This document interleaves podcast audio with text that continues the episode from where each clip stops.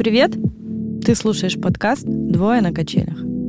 Это подкаст, в котором два друга, Арина и Егор, качаясь на своих эмоциональных качелях, делятся переживаниями, историями из жизни и своим опытом. Каждую неделю мы встречаемся, чтобы обсудить ту тему, которая сильнее всего волнует кого-то из нас. И надеемся, что своими размышлениями мы натолкнем тебя на ответ, который ты искал. Будет интересно, весело и очень честно.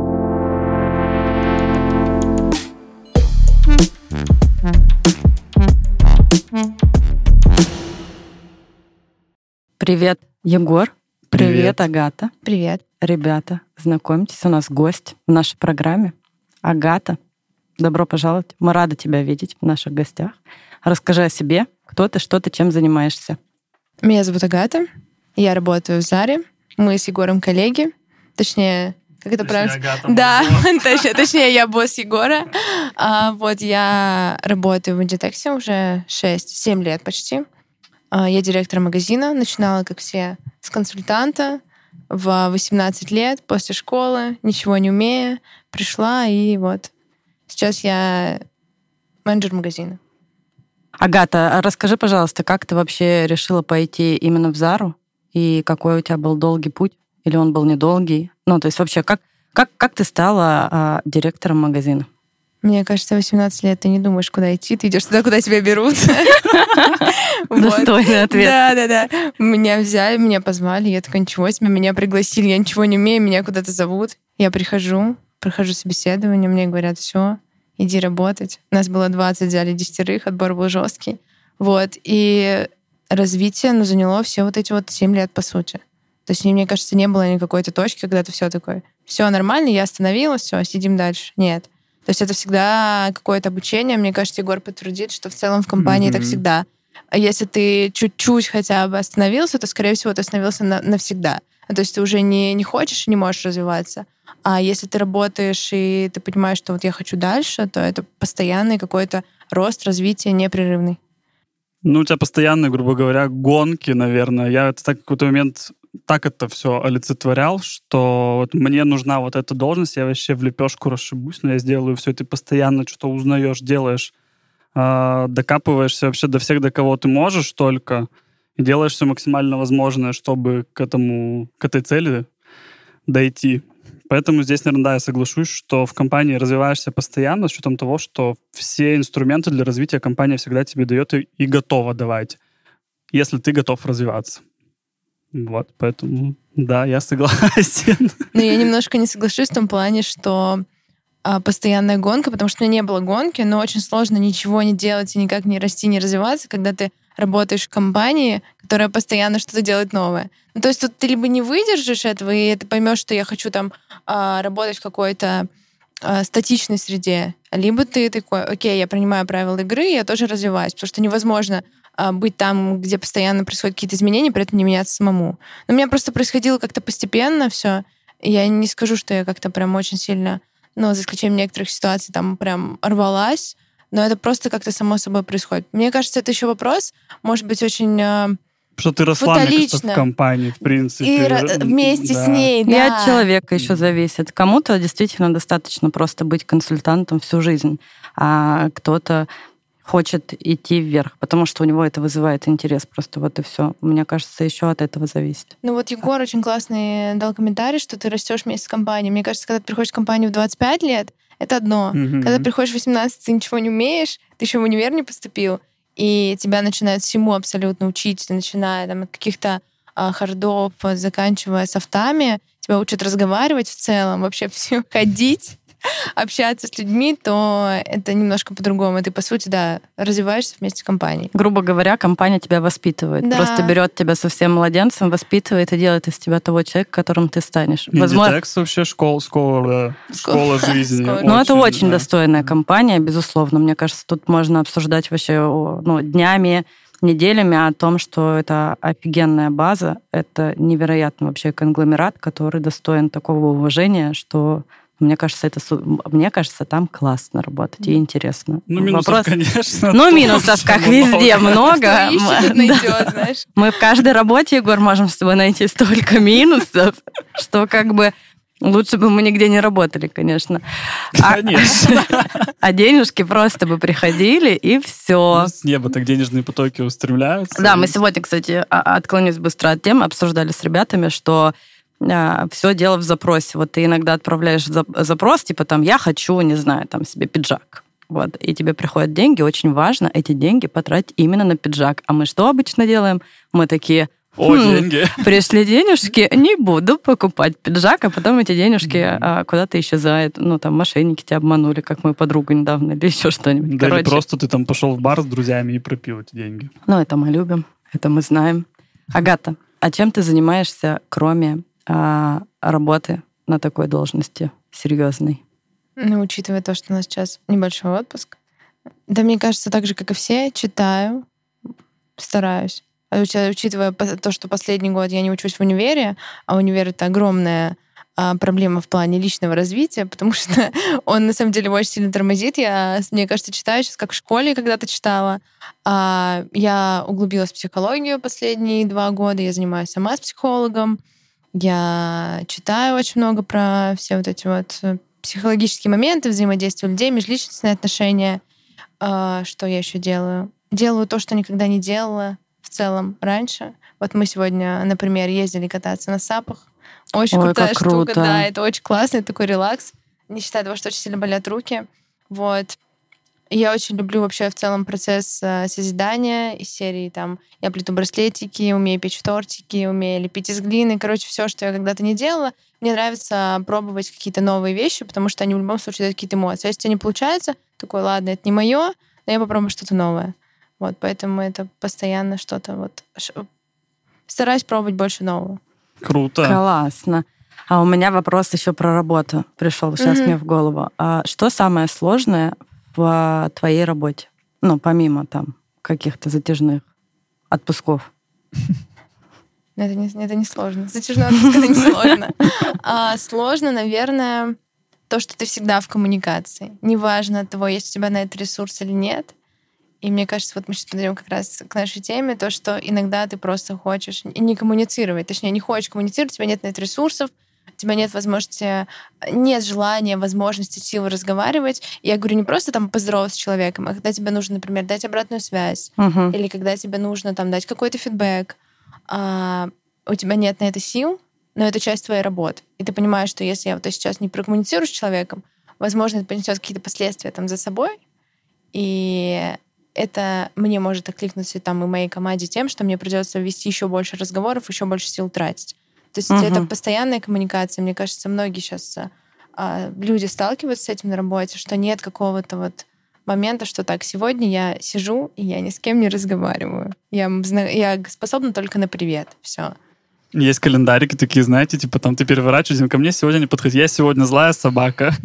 Я так понимаю, Я у вас в- в, офисе стоит такой календарь. Ну, у меня же много офисов. Но у вас же есть выходные. Ну вот у вас же предусмотрены выходные все равно. Вы в эти выходные отдыхаете, ребята? Или вы как бы что? Или вы в любом случае в коммуникации, типа там с командой? Мне кажется, я стал отдыхать в выходные только в не знаю, там в последний там, год, может быть, полтора своей работы в компании, с учетом того, что типа, я тоже достаточно долго работаю. Раньше это было постоянно, сейчас мне просто сори, not sorry, но я сегодня вне зоны доступа.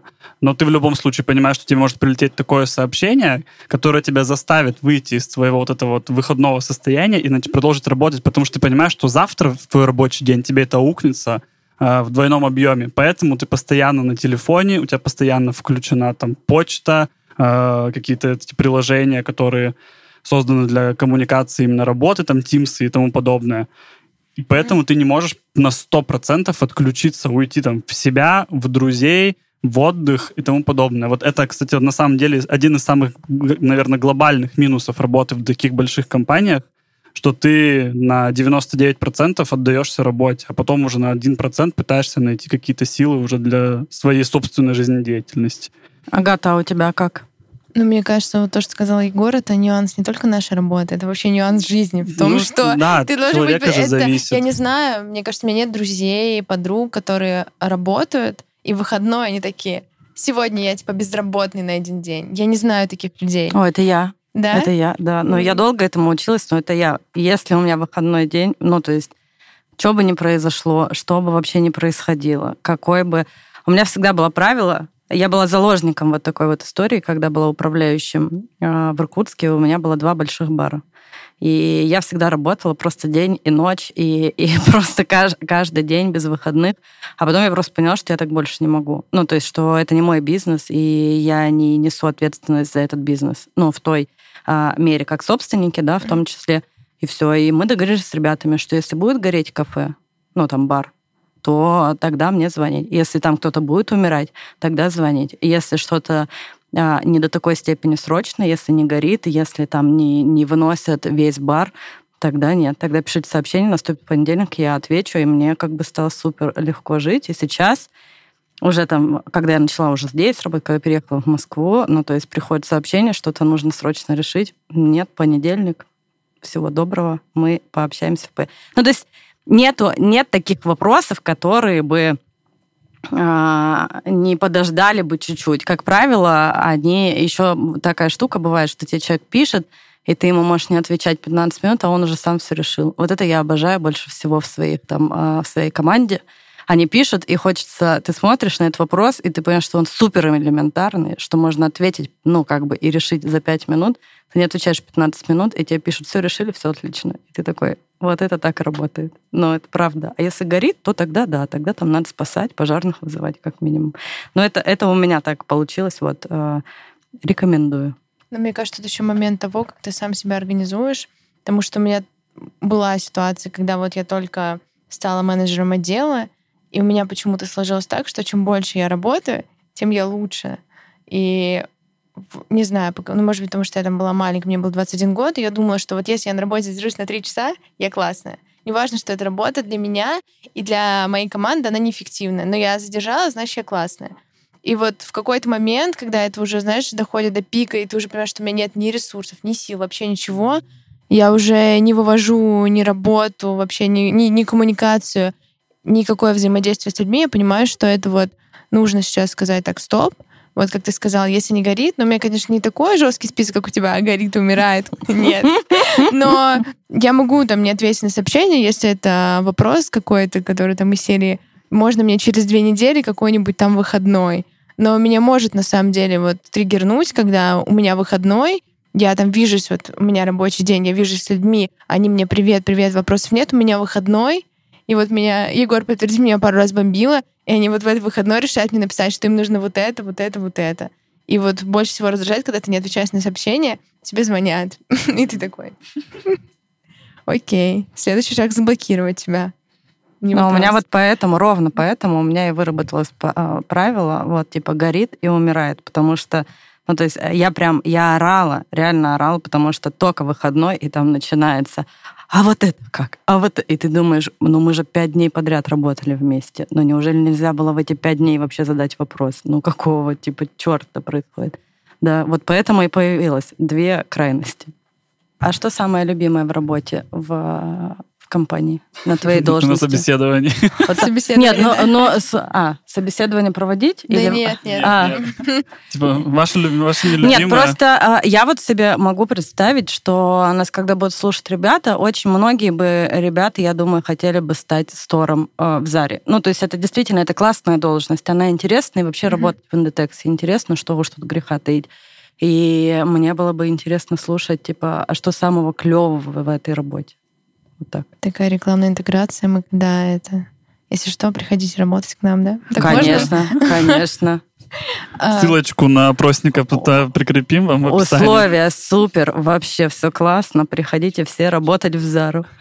Самое классное, наверное, то же самое, что самое сложное — коммуникация. А. Ну, когда, да, то же самое. Ну, по сути, а то, что ты больше всего любишь, то, во что ты больше всего вкладываешь, оно для тебя так же опасно, как а, то, ну, короче, настолько же много забирает у тебя энергии, как и дает. То есть, когда у тебя есть силы, а, когда это не сопровождается каким-то какой-то суетой, то это очень круто вообще коммуницировать с ребятами, особенно вот с этим новым поколением, которые вообще супер нестандартные, необычные, классные. Мне кажется, это, наверное, самое любимое. Это у нас вот как раз опыт э, с Егором был, когда просто две смены подряд, ночь, вечер, мы стоим с консультантом, 2003 года рождения, Мы уже убитые, просто у нас 12 часов а, рабочего дня, ну, образно там говоря, очень уставший, и он нас так развлекал.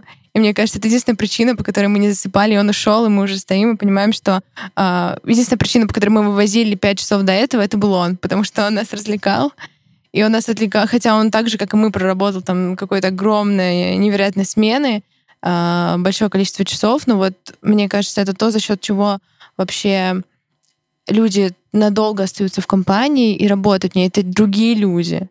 Это то, что мне кажется, если ты не такой же энергичный, не такой же развивающийся в такой динамичной компании, как я уже сказала, скорее всего, тебе будет некомфортно. И ты найдешь что-то, что тебе будет более а, подходить по твоему темпераменту. А если ты остаешься, то, скорее всего, ты просто вот а, к этой эко-среде, она твоя, ты к ней адаптируешься, и ты вот вот такой вот очень важной частью.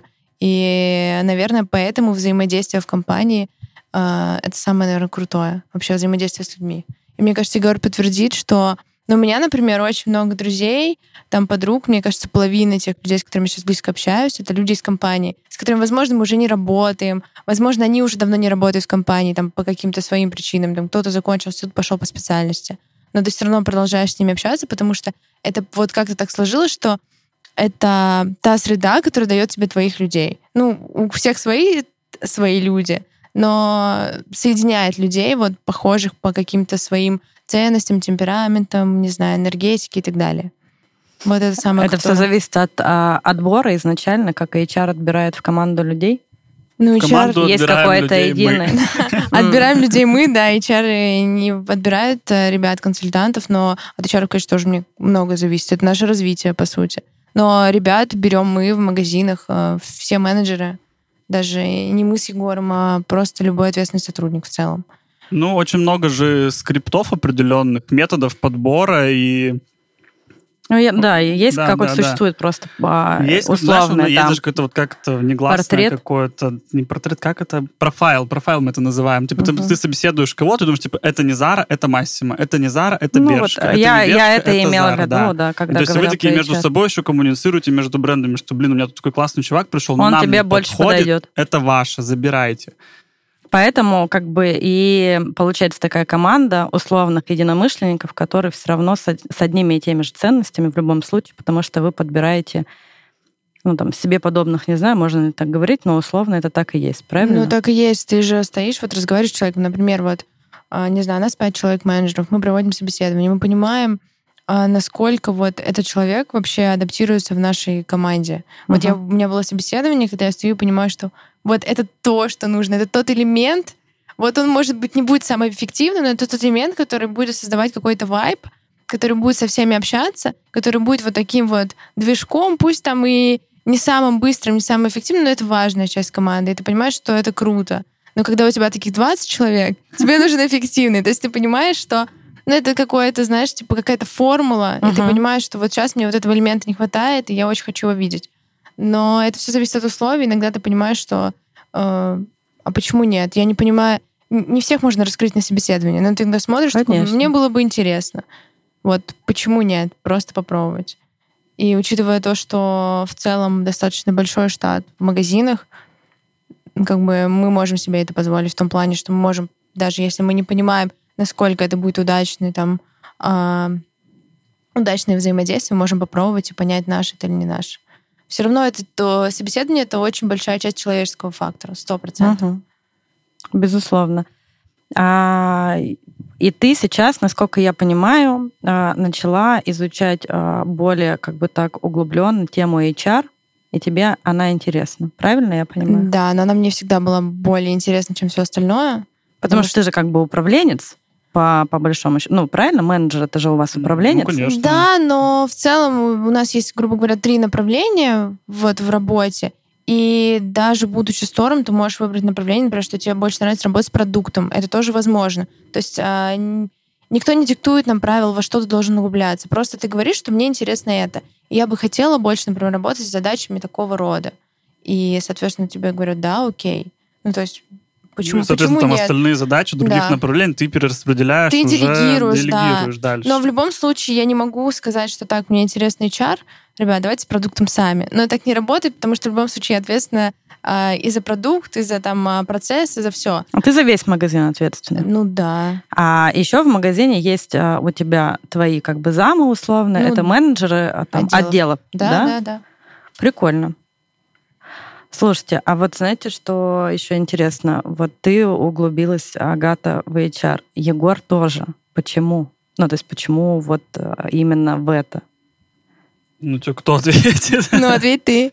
Ну, наверное, потому что для меня тоже самое основное, самое главное в работе, это то, что доставляло мне удовольствие, там, помимо работы с продуктом, это, конечно, работа с персоналом и коммуникация с ребятами, потому что человек это вообще это очень сложное э, существо, которому нужно постоянно искать какие-то ключики складывать определенные пазлики. А так как у тебя а, в подчинении там ориентировочно там, плюс-минус 10, а то и больше человек, и они все абсолютно разные. Они все, а, вот особенно сейчас новое поколение, они молодые, они по-другому думают Они вообще. вообще классные, Ну, очень есть, мне нравится. Действительно, ты ощущаешь колоссальную разницу не то чтобы в возрасте, а просто вот именно вот эту вот какую-то вашу там пропасть именно вот в том, что, возможно, ты не успел, а они сейчас вот действуют так, как ты бы, наверное, хотел там 5-10 лет назад.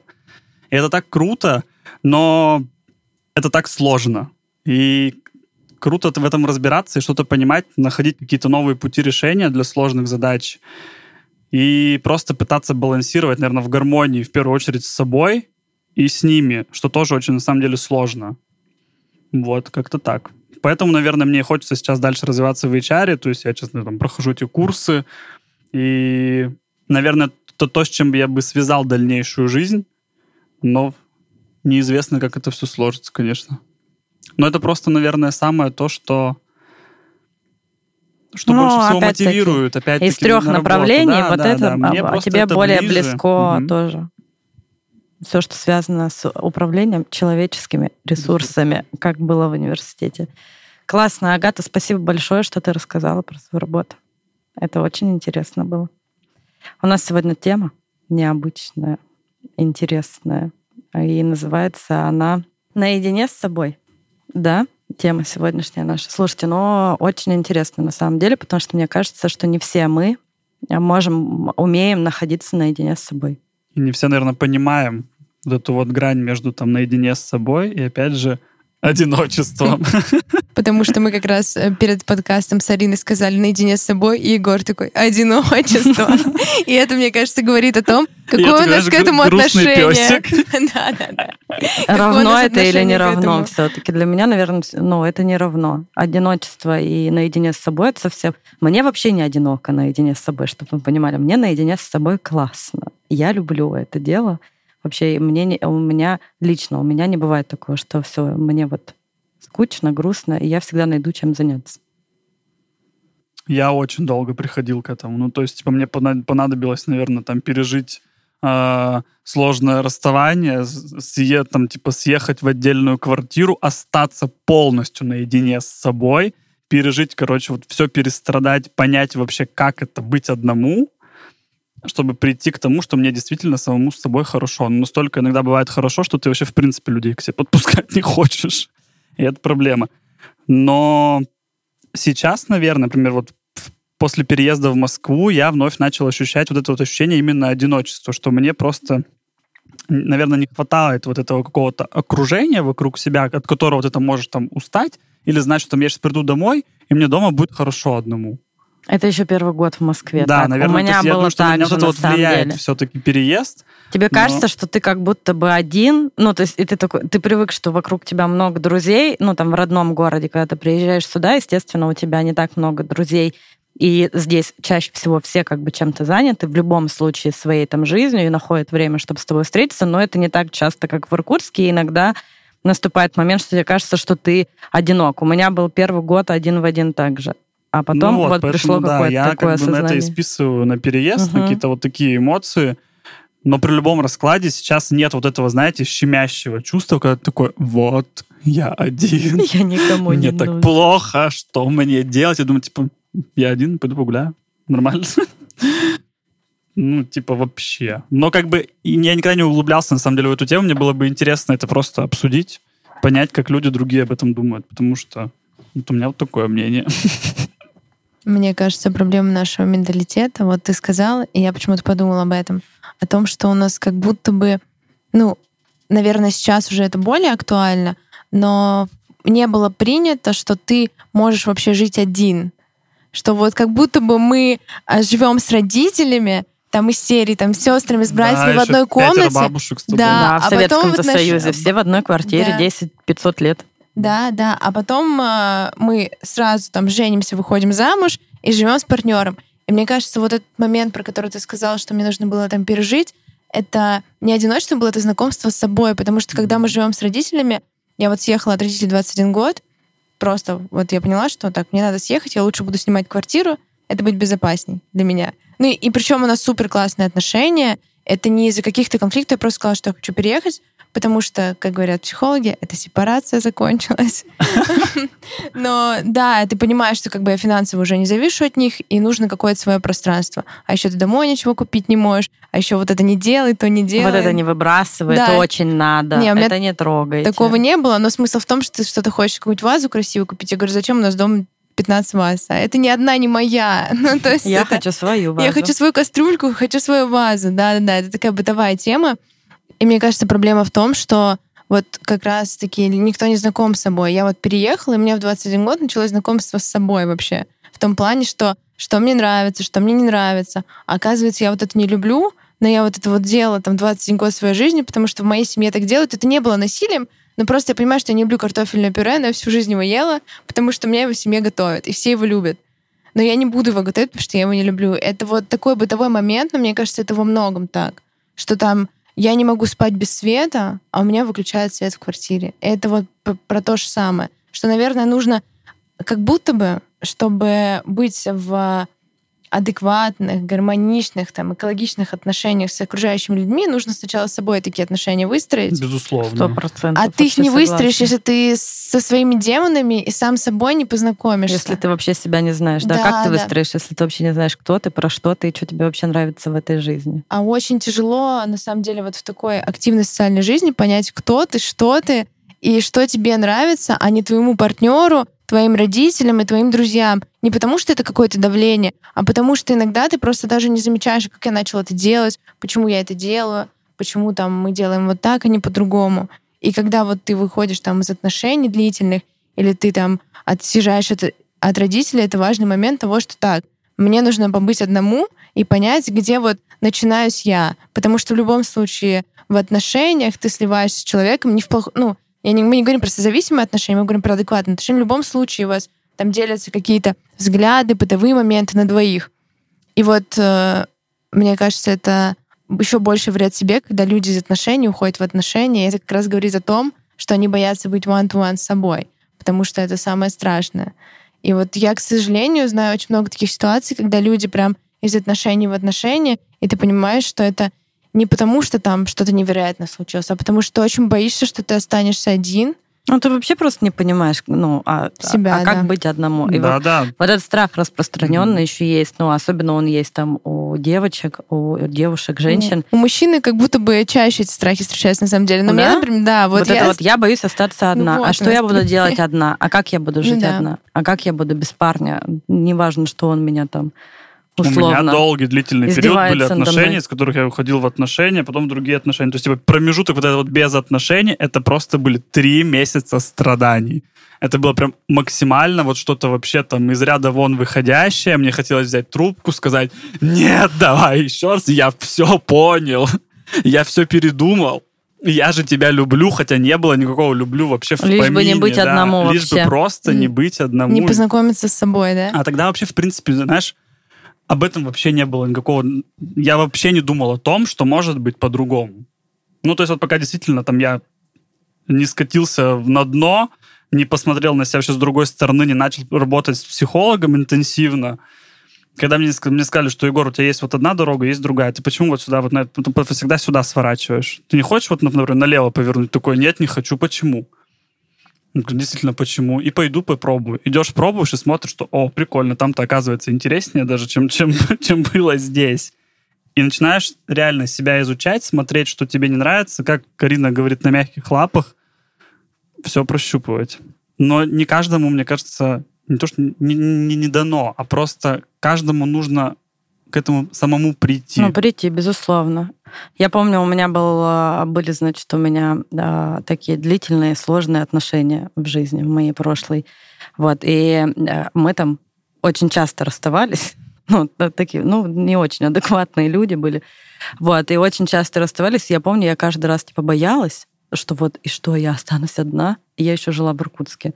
Останусь одна, и что я буду делать? И когда я оставалась одна, проходила два дня вот этих вот страданий, мучений, и я просто такая супер классно, мне вообще здорово.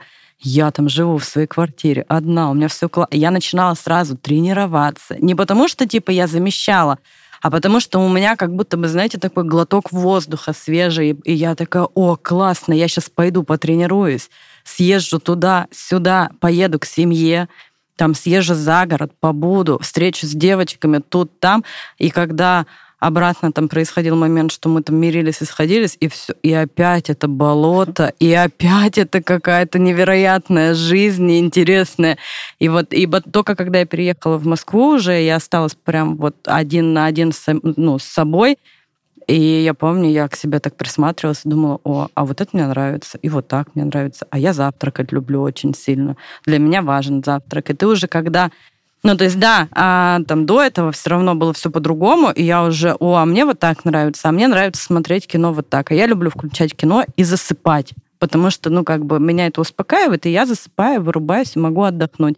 И когда уже я там встретила своего молодого человека, уже было не так, что вы подстраиваетесь друг к другу. Ну, то есть было уже так, что ты смотришь на человека, и ты понимаешь, о, а вот мы вот здесь сходимся, и вот здесь сходимся. То есть ты не ты не себя как-то подстраиваешь, а он себя. Ты уже, смо... когда ты сам, сам с собой познакомился, ты подбираешь уже человека не потому, что тебе нужно с кем-то быть, а потому что вы действительно схожи во многих моментах, и вам не придется себя ломать, а наоборот, у вас очень получатся такие гармоничные отношения, потому что у вас одинаковые взгляды на те или иные вещи. Это классно.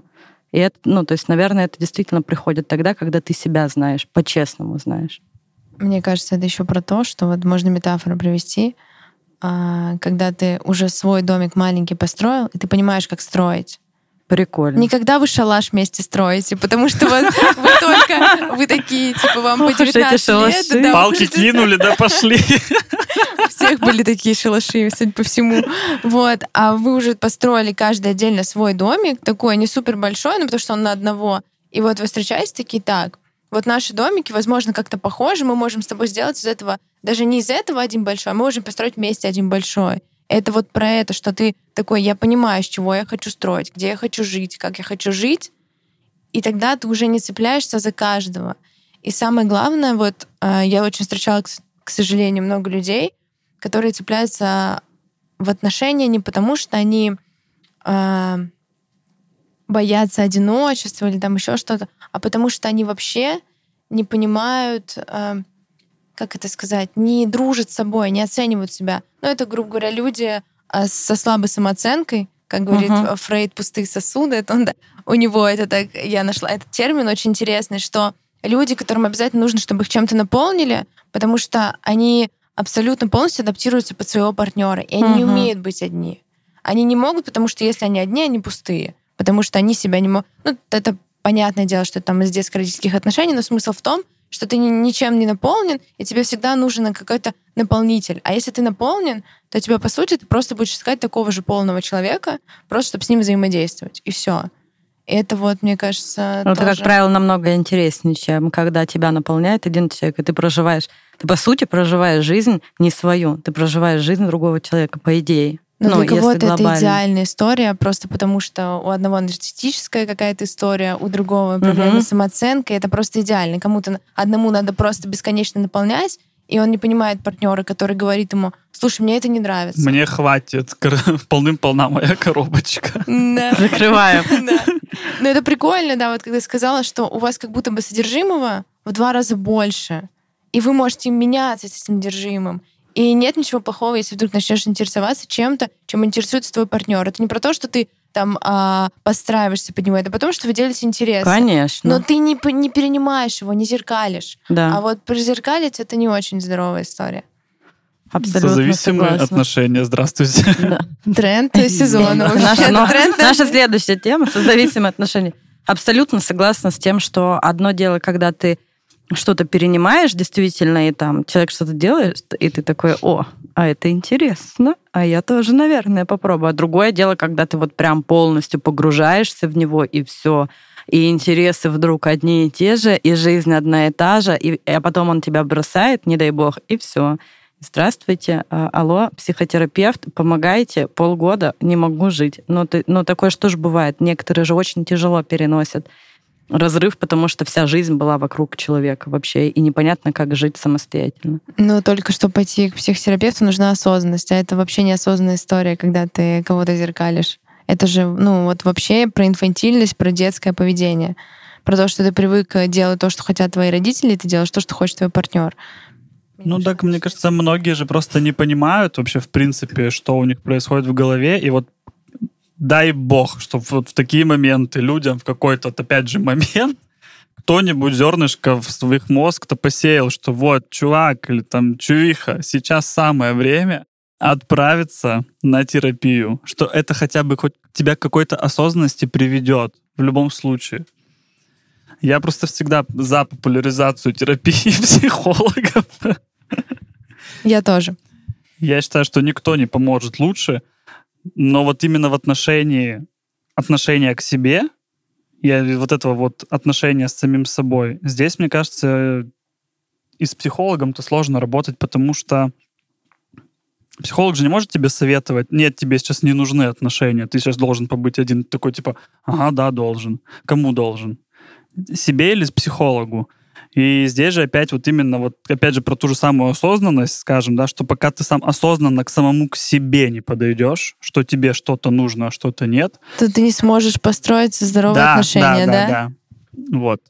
Ну, потому что здоровые отношения с людьми, с окружающим миром начинаются с здоровых отношений с самим собой в первую очередь. Мы вернулись к тому, с чего начали. Блин, ну, Точка, сам- молодцы. Я тут на самом деле могу, наверное, не совсем согласиться, потому что э, знаю кучу случаев, когда там э, человек, у него все как бы нормально, правда нормально, но он попадает в такие очень сложные, абьюзивные там условно отношения, да, какие-то, ну, не очень здоровые, назовем их так не очень здоровые отношения, и это не потом... Я не могу, причем этих людей назвать какими-то неосознанными, Просто иногда действительно так случается. Ну, то есть иногда мы же еще не должны забывать, что есть люди-то манипуляторы, ого-го, какие они же вот так могут тебя схватить, вот так вот просто весь воздух забрать и погнали. И при этом эти люди еще ходят на терапию, но просто им как бы, но они не, не, не готовы в моменте все это прекратить. Ну, мы скорее имели в виду не то, что все, кто впада- вступает в абьюзивные отношения, э, у них есть проблемы там с осознанием и принятием себя. Это скорее про то, что большинство людей, у которых есть проблемы с принятием себя, ищут такие отношения. Да, да, да. Это от То же самое, обратного. что да. говорила Это немножко про другое. у нас на прошлом подкасте, что чаще всего человек, который хочет э, как не как хочет. Короче, абьюзер найдет себе того, кого он будет Найдет абьюзить. А тот, да, жертва всегда найдет себе абьюзера. Ну, то есть здесь пока вы оба не излечитесь, грубо говоря, да, то есть у вас никого нормального рядом не будет. Есть- Ну нет, это знаешь, вот тут э, мы сейчас в другую тему идем, на самом Мы деле. Переходим в тему. Здравствуйте, Да. абьюзивные отношения. Давайте мы- Итак, этот подкаст «Двое Да. качелях». Погнали. На 4 часа просто получится в итоге. Но на самом деле нет, это все человеку на лбу ж не напишут, что он абьюзер, правильно? И сначала, когда человек Я абьюзер, бы написал. это как, Татуировку. как вот бы так славных выжигся. ублюдках они вырезали, примерно так же. Нет, а, про то, что, ну, абьюзеры же, они не идут такие, так, я абьюзер, пошел кого-нибудь абьюзить. Нет, они реально думают, что они что-то чувствуют. Конечно. Тогда, но это про то, что не, не всегда так, что если ты в отношениях с абьюзером, или вообще что такое абьюз, это такое очень растяжимое понятие, знаешь. Абьюз, он есть осознанно, неосознанно, есть как способ защиты. Это, знаешь, можно бесконечно разговаривать. Это отдельная тема, отдельный сезон, мне кажется, можно на тему абьюза снять. Вот, кстати, про one-to-one с собой. Вы когда-нибудь путешествовали одни? Вот расскажите про свой опыт, а я потом расскажу про свой. Мне просто интересно. Мне кажется, Я что нет. нет. Не-. Ну, по крайней мере, не могу, не могу вспомнить, да. Наверное, нет. М-м. А ты? Да, я подумала, что вы тоже. Я думала, что ты, ты как минимум точно, да. Да, у меня было три раза, причем первый раз это было а, в 20 лет мне было, и вот у меня не было опыта одиночных путешествий, и я просто купила билет, и вот я была неумная просто, потому что я купила билет, уехала в Израиль, и все было классно, но в том плане, что я там познакомилась с чуваком, который э, был готов информационно, у него были маршруты, у меня не было вообще ничего, я просто ехала в один конец. Но я уехала тоже, там было бестолковое там детское расставание, и человек там тоже со странными какими-то абьюзивными склонностями, и ты такой, так, мне нужно там уехать и Сменить отключить... обстановку. да. Не, ну слушай, мне надо было сбежать, потому что, да, это было вообще неадекватно, мне нужно было сбежать. Если желательно оставить телефон в Москве. Вот, и я первый раз ездила, и я поняла, как это круто. И потом я повторила свой опыт а, через почти 4 года, 3 года. И вот буквально два месяца назад я ездила одна, намеренно в путешествие. Причем вот понимаю, что я точно поеду одна. И я так кайфанула. И у меня есть знакомый хороший, он, скорее всего, послушает этот подкаст. А, Он а, в этот же Он момент... точно послушать. Он послушает этот подкаст. А, Он тоже в этот же момент ездил один. И вот у нас с ним была на эту тему спор. Вот ему супер некомфортно одному э, находиться там ехать куда-то. И вот он ехал один, один, он ехал путешествовать в один город, я в другой. И мы с ним созванивались, такой, вот, мне нужно обязательно с кем-то делиться, типа, впечатлениями. Мне очень грустно, что вот я один, и никто со мной не может это разделить. А я наоборот, типа, я музыку включила, и мне так кайфово, что меня никто не отвлекает, никто меня ничего не спрашивает. Я иду, мне так хорошо, или там что-то смотрю. И вот это про то, что, мне кажется, это еще очень индивидуально. У всех а, свои какие-то, как будто бы лимиты вот этого времени с- наедине с собой. То есть это не говорит о том, что с ним что-то не так, это скорее про то, что ему хочется делиться какими-то впечатлениями. А мне, например, не хочется. И, скорее всего, мы оба в порядке. Просто это вот наша индивидуальная история. Хотя он поехал там, например, один, и он понимал, что он будет один. Просто вот он понял, что это не его. И мне кажется, это вот про то, что у всех по-своему. Это не значит, что если ты там не можешь куда-то поехать один, с тобой что-то не так. Но это по-любому та- тот момент, который нужно попробовать каждому и понять, насколько тебе это интересно и насколько тебе это подходит. Соглашусь, наверное, да, что опыт одиночных путешествий должен быть у каждого, но вот у меня просто так не получалось не в силу, потому что я никогда не хотел, а просто потому что всегда какие-то путешествия всегда кто-то, да? запланирован, и всегда кто-то там с, э, либо тебя зовут, либо, ну, просто собирается компания. Но для меня идеальное путешествие это всегда вдвоем с кем-то. Вот у меня есть моя подружка Аня, мы с ней прекрасно вообще. Вот у нас, ну, мне кажется, вот стопроцентный матч вообще абсолютно практически во всем. И нам так комфортно вдвоем путешествовать, что мы можем, не знаю, там молчать, идти в наушниках, вообще каждый слушает свою музыку. Ну, типа, я говорю, право, лево, и все. И мы вот, вот ну, как будто бы вы в одиночестве, поодиночке, не в одиночестве, но в тот же момент вместе, что вы такие типа, ага, вот здесь красиво, видела, видел, клево, пошли дальше. Но соглашусь с тобой, что нужно каждому, наверное, пережить. И я, наверное, даже вот думал о том, чтобы планировать следующее свое путешествие действительно уже одному. Просто хотя бы посмотреть, что это такое, потому что никогда такого не было. И просто действительно окунуться в другой среде. Быть одному в Москве — это вообще другая история. Здесь в любом случае раз-раз, да и нет, где-нибудь кого-нибудь знакомого встретишь, в любом случае все говорят на твоем языке, и это вообще типа не тот формат. А вот именно погрузиться в другую атмосферу, в другой стране, понять, где ты один не только потому, что тебя не понимают, или не только потому, что ты выбрал один поехать, потому что тебя еще и не понимают. Не могут понять, и типа там из разряда там с моим уровнем английского языка это будет вообще там am not. Я есть хочу eat. А, и там показывает народ. Ну, Я утрирую, конечно, но... Но как знакомство с собой, да, это, наверное, хороший инструмент. Мне кажется, важно встретить человека, с которым у тебя будет так, что вы путешествуете, и вам, ну вот прям максимально комфортно, потому что у меня была ситуация, когда, например, расходятся желания в путешествии с другом, там, не знаю, с подругой, неважно. А вот я, например, ездила, когда в Израиль, мы там познакомились с этим а, а, мальчиком, и там вот мы не ехали вместе, мы просто там жили рядом из серии, И когда нам хотелось, мы там ехали куда-то вдвоем. Когда нет, я могу человеку сказать, что, слушай, давай сегодня там типа по разным маршрутам. Но если я еду вместе с человеком, я такая, слушай, сегодня мы по отдельности. Это очень странная история, и, наверное, это вот про то, что свобода одного заканчивается там, где начинается свобода другого. Это вот проблема, наверное, вза- взаимодействия, то, что вот это круто, что у вас такой матч. И это классно, когда ты а, втыкаешь наушники в уши, и человек не закатывает глаза, потому что у меня была такая история, и это очень... э, И ты не хочешь никого обидеть, но просто вот для меня музыка — это прям в путешествии, особенно если что-то красивое, мне кажется, это делает еще более красивым. А, Саундтрек такой Да. сзади на фоне. Но когда быть. сзади на фоне человек закатывает глаза, ты такой, блин, ну ладно, хорошо.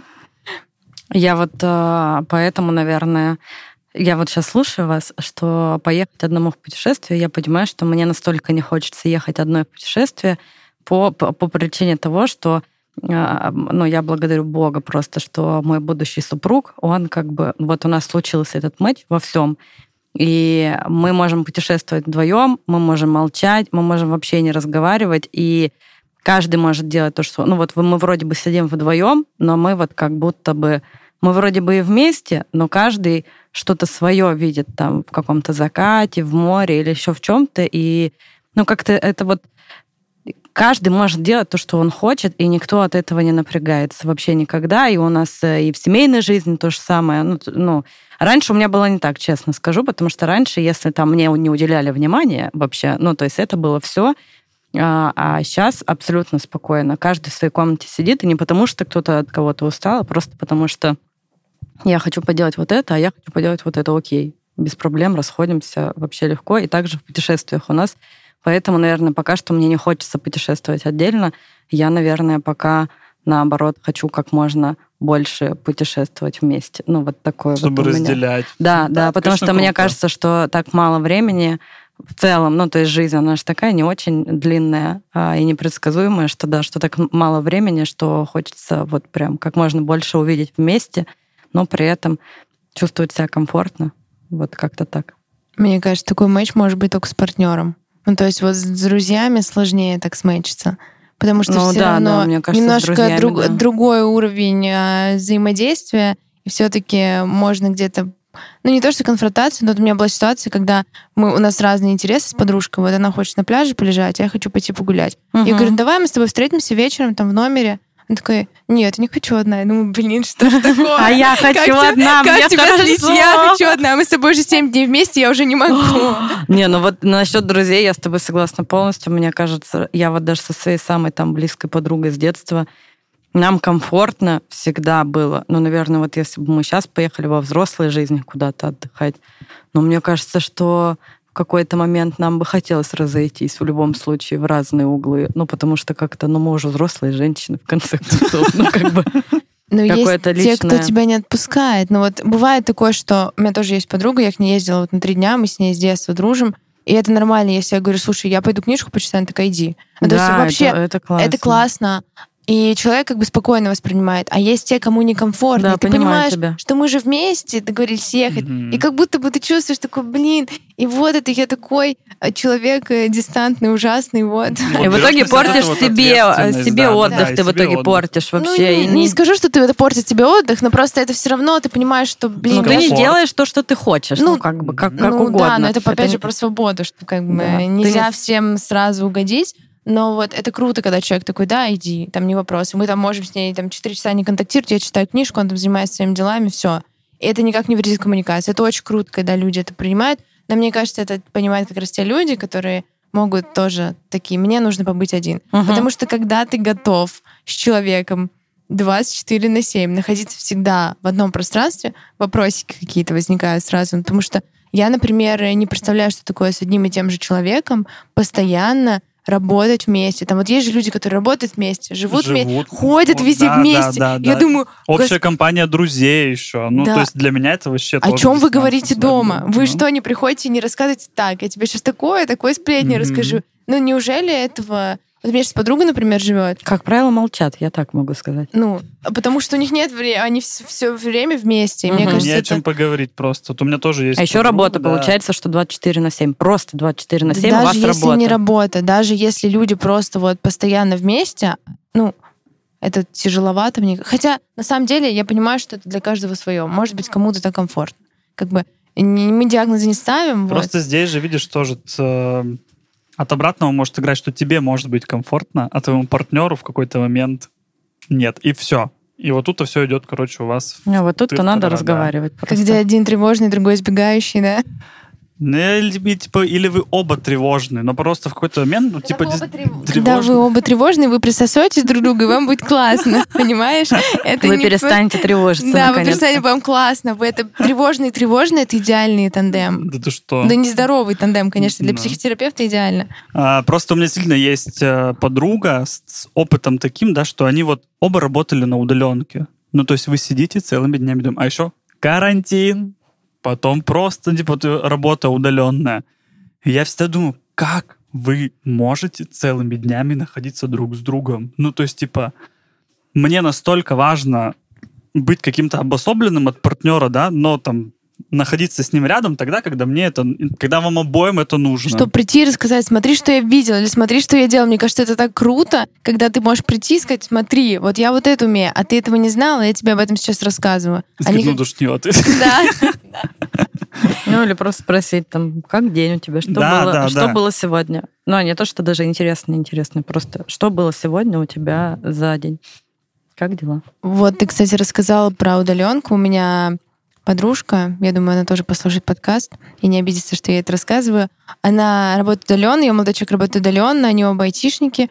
И она говорит, что в какой-то момент, ну, она просто там из серии вот на неделю уехала к маме, потому что я поняла, что вот мне это комфортно. И он вообще спокойно это реагирует, и они оба такие, учитывая то, что они постоянно работают дома, они достаточно там интровертированный образ жизни ведут, там из серии там не часто куда-то ходят, гуляют. Но говорит, ну, я понимаю, что вот нужно просто...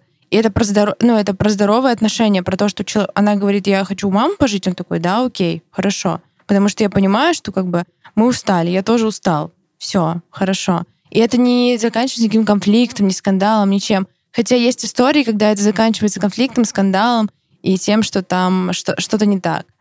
Это про то, что человек принимает, понимает твои личные границы. А еще у меня есть, короче, такой red flag, когда я понимаю, что я не могу остаться одна с, собой наедине. Это значит, что что-то происходит нехорошее, потому что у меня был такой эпизод, ну, в том плане со мной что-то нехорошее происходит, что я что-то не могу себе сказать или в чем-то себя признаться. И вот у меня был тоже а, после тяжелого расставания период, когда я боялась оставаться, я просто боялась оставаться одна. Я засыпала на телефоне с друзьями, с подругами, я постоянно с кем-то была, но у меня была такая, ну, прям дикая тревожность, страх. И это страх не про то, что там у меня закончились отношения, там, нет. Это страх про какой-то вот, что я боюсь тебе в чем-то признаться. Это реально было так. Потом мы с психологом раскопали, что это реально был страх, что если я сейчас буду одна, я начну думать о том, что произошло, там, а это не просто там из серии расстались люди, это там какой-то бэкграунд. Я начну про это думать, и я приду к той мысли, которой я очень сильно боюсь. В итоге, конечно, я к ней пришла с психологом, но это вот избегание того, что люди же отвлекают в любом случае. Ты когда с кем взаимодействуешь, там что-то обсуждаете, и ты не концентрируешься, не думаешь о каких-то вещах, которые тебя беспокоят. А когда ты остаешься один на один с собой, ты такой, ага, пришло время поговорить. А ты когда пришла к этой мысли, к которой боялась прийти, было страшно? Да, ты что, я до Да? сих пор могу, мне кажется, да, а, немножко эмоционально Дрожь. отреагировать. Плакать могу, не дрожь. Могу просто плакать, все нормально. Вот. А, Нет, это ненормально, но, но это страшная мысль, это то, что тебя пугает, и ты боишься к этому вот понять, что да, это реально так. Причем подсознание, подсознание же гораздо раньше понимает, э, чем сознание. Подсознание это понимает, а сознание не хочет это принимать, и оно такое, так, мы сейчас будем разговаривать со всеми. Ну, то есть у меня были ситуации, вот просто я на телефоне засыпаю, и подружка такая, все, я бросаю трубку, и я засыпала. Вот. Ну, то есть настолько. Офигеть. Но это все это. Э, С с этого начали занятия с психотерапевтом. Но хорошо, что ты в любом случае к этому сама пришла. И не побоялась. Ну, вот это вот принять и посмотреть туда, куда боялась смотреть все это время. Ну, мне кажется, тут вопрос в том, что это не только может быть для меня редфлэгом, но скорее всего, когда вот люди сильно очень избегают времени наедине с собой, и не просто серии наедине с собой, там, он боится там в комнате один находиться. Мы же все понимаем, про что это. Про то, чтобы быть не в отношениях, про то, чтобы а, не иметь постоянно какого-то человека, которому что-то вот, ну, партнера, грубо говоря, потому что партнер в любом случае это отдельная какая-то часть а, там взаимоотношений. Это как раз вот про, про то, что ты боишься себе в чем-то признаться, и ты просто вот это вот признание затыкаешь человеком, эмоциями, чем-то еще. И, наверное, это ну, распространенная история. Я думаю, что да, у меня тоже такое часто бывало. Ну и бывает все равно иногда, да, и это Скорее всего, это чаще всего означает то, что ты боишься поговорить с самим собой, что у тебя есть вопросики, и ты знаешь на них ответы, но ты такой, ну нет, я Не пойду сегодня. Это неприятно, с кем-нибудь, да. Ну, то есть ты просто избегаешь этого, потому что там признать тот или иной факт для тебя является таким неприятным моментом, тебе страшно, грустно, обидно. Ну, это да. Наверное, это все про подавление, опять-таки. Про избегание и про избегание, и про подавление. Да, согласна. Ну, на самом деле, а, это еще про то, что ты не сможешь всегда, всегда, всегда себя избегать. То есть в какой-то момент ты же с собой столкнешься. Вот у меня была история, я неделю гуляла, все классно. Мне психолог спрашивает, как дела? Я говорю, супер, все хорошо. И она задает какой-то вопрос, у меня истерика на 40 минут. И потом ты оказываешься дома один после этого занятия с психологом, потому что ты ничего не планировал, и ты понимаешь, что не все нехорошо. Ты создал себе иллюзию, потому что вокруг тебя были люди, а, там близкие люди, э, какие-то эмоции, что ты переживал, и ты просто, грубо говоря, этими людьми заместил то, что тебя реально беспокоило. Создал себе такую ширму и спрятал то, что тебе не нравится. Но в любом случае в какой-то момент как бы эту ширму сдует, и ты все равно это увидишь. То есть это, мне кажется, одиночество, как сказал Егор в начале, нам нужно всем а, пройти, чтобы потом не называть это одиночеством, а называть это время да, наедине да. с собой. Чтобы вот это была такая градация, такой, нет, я не одинокий, если на данный момент я там провожу время наедине с собой. И мне хорошо от этого. Просто действительно, я вот тоже повторюсь о том, что бывают моменты, когда ты когда тебе потом просто сложно из этого состояния выйти. Ну, то есть... Может, ты просто не готов тогда. Но тебе как будто бы уже и хочется, и Коль такой, типа, ну я же вот вроде бы уже все проработал. Ну, а что-то хочется пострадать. Ну, что-то вот как-то уже, я уже вроде бы и с самим собой наговорился. И все у меня классно. А может быть, тебе настолько стало классно с собой, что тебе никто не нужен. Так это же типа, нормально. Слушай, ну вот... Но у меня а начинается звоночек, типа... А это уже отношения. Но это вот, видишь, вылезает что-то не тоже деструктивное, понимаешь? Если у тебя такие звоночки. Но вот как мы все эти вопросы наладили с психологом, вот с, наверное, зимы у меня начался с момента того, что у меня есть всегда один день, когда я ни с кем не вижусь, ну, скорее всего, это выходной, когда я просто делаю всякие свои дела, и там я не взаимодействую близко с людьми. Не потому что, э, там, не знаю, я не хочу, а потому что я понимаю, что если у меня будет такой день, мне будет максимально комфортно. Ну, я образно говорю, один день в неделю, но вот к серии, когда там 10 дней подряд какого-то жесткого там социального, а, социальной активности, активной, активной социальной активности, то ты такой, так, стоп, мне нужно сейчас отдохнуть, передохнуть. Если тебе ты, ты стал самодостаточным, может быть, это классно. Точнее, не может быть, это же классно. А, мне кажется, что очень классный, ну такой, можно это даже а, переформатировать в совет. На самом деле прикольно, прикольная практика давать себе один день в неделю, когда ты наедине с собой. И вот и это не значит, что нужно начать убираться дома, срочно что-то стирать, мыть, вот это все, а именно провести день с самим собой и заниматься тем, что тебе доставляет удовольствие. Потому что, простите, конечно, уборка не всегда доставляет удовольствие, как да. ни крути. Можно браться с кем-то, чтобы разделить эту радость жизни. На самом деле, вот еще у нас почему-то время наедине с собой у многих ассоциируется тем, что сидеть дома. Угу. Но ты же можешь, например, там на девочек э, там распространяется, сходить на маникюр. Тебя же никто не заставляет сидеть и общаться с мастером. Включила наушники, сидишь, ты тоже наедине с собой в этот момент выйти на улицу это тоже наедине с собой. Книжку почитать, посидеть да, в парке. сходить в кино наедине. одному. А, у меня был опыт, когда я ходила в кино каждую неделю одна, потому что у меня, ну вот в определенный день, потому что мне, я ездила к стоматологу каждую неделю, у меня были пластинки, мне нужно было это делать, и у меня был стресс. И мне нужно было как-то отвлекаться. Я уж жутко их боюсь, просто, мне кажется, это мой самый большой страх. И вот я ходила специально в кино одна, это было поздно достаточно, И я ходила в кино не потому, что там мне не с кем было пойти, а потому что я сейчас пережила стресс, и мне нужно как-то отвлечься. Но я не хочу, у меня нет сил с кем-то ехать общаться, с кем-то разговаривать, куда-то еще ехать. Нет. Но вот я сижу, отвлекаюсь, еду домой. И мне комфортно, потому что вот я этот стресс переболела. И это вот важно понять, что это не про то, чтобы запереться дома и сидеть и вот так раскачиваться из стороны в сторону. Пытаться это... с тобой разговаривать. Так, Да. что же я сейчас тебе скажу? Так, мы, мы остались У меня наедине есть с самой список собой. вопросов. Так, давай. Вопросики, да. Давай разговаривать, что-то решать нужно, а то что-то какая-то тревожность будем у с меня собой Там дружить. повышенная. внутренний голос начинает тебе давать подсказки. Да, и все, и ты в этот момент звонишь и говоришь, может Ну, быть, ну, увидимся, 03. пожалуйста, встретимся. Что-то скучно дома. Внутренний голос дает тебе подсказки, это уже диагноз. Это уже тебе не, не пси- психиатр нужен. Не будет никакого внутреннего голоса, чтобы никого не разочаровать, потому что, мне кажется, сейчас все послушают, такие сядут. Ну, давай. Чакру раскрывать себе. Разговаривай Да. со мной. Не будет голоса, не будет чакры. Мне кажется, просто вы поймете, что вот я сейчас готов, и я, я себя понимаю, я знаю, чего я хочу. Мне кажется, вот классно отвечать на вопрос, чего я хочу, какого, какого партнера я рядом с собой вижу, потому что очень часто люди об этом даже не задумываются. Они в отношениях, а потом они такие, так, ну я же вот, мне же это не нравится, мне это неприемлемо, там, я это не люблю. И вот мне кажется, это вот вопросы про заземление, просто вот такие вопросы себе задать, и я думаю, что это уже будет классно. Но лучше, конечно, задавать их с психотерапевтом. Потому что мы не, мы не психотерапевты, мы не психологи, мы любители.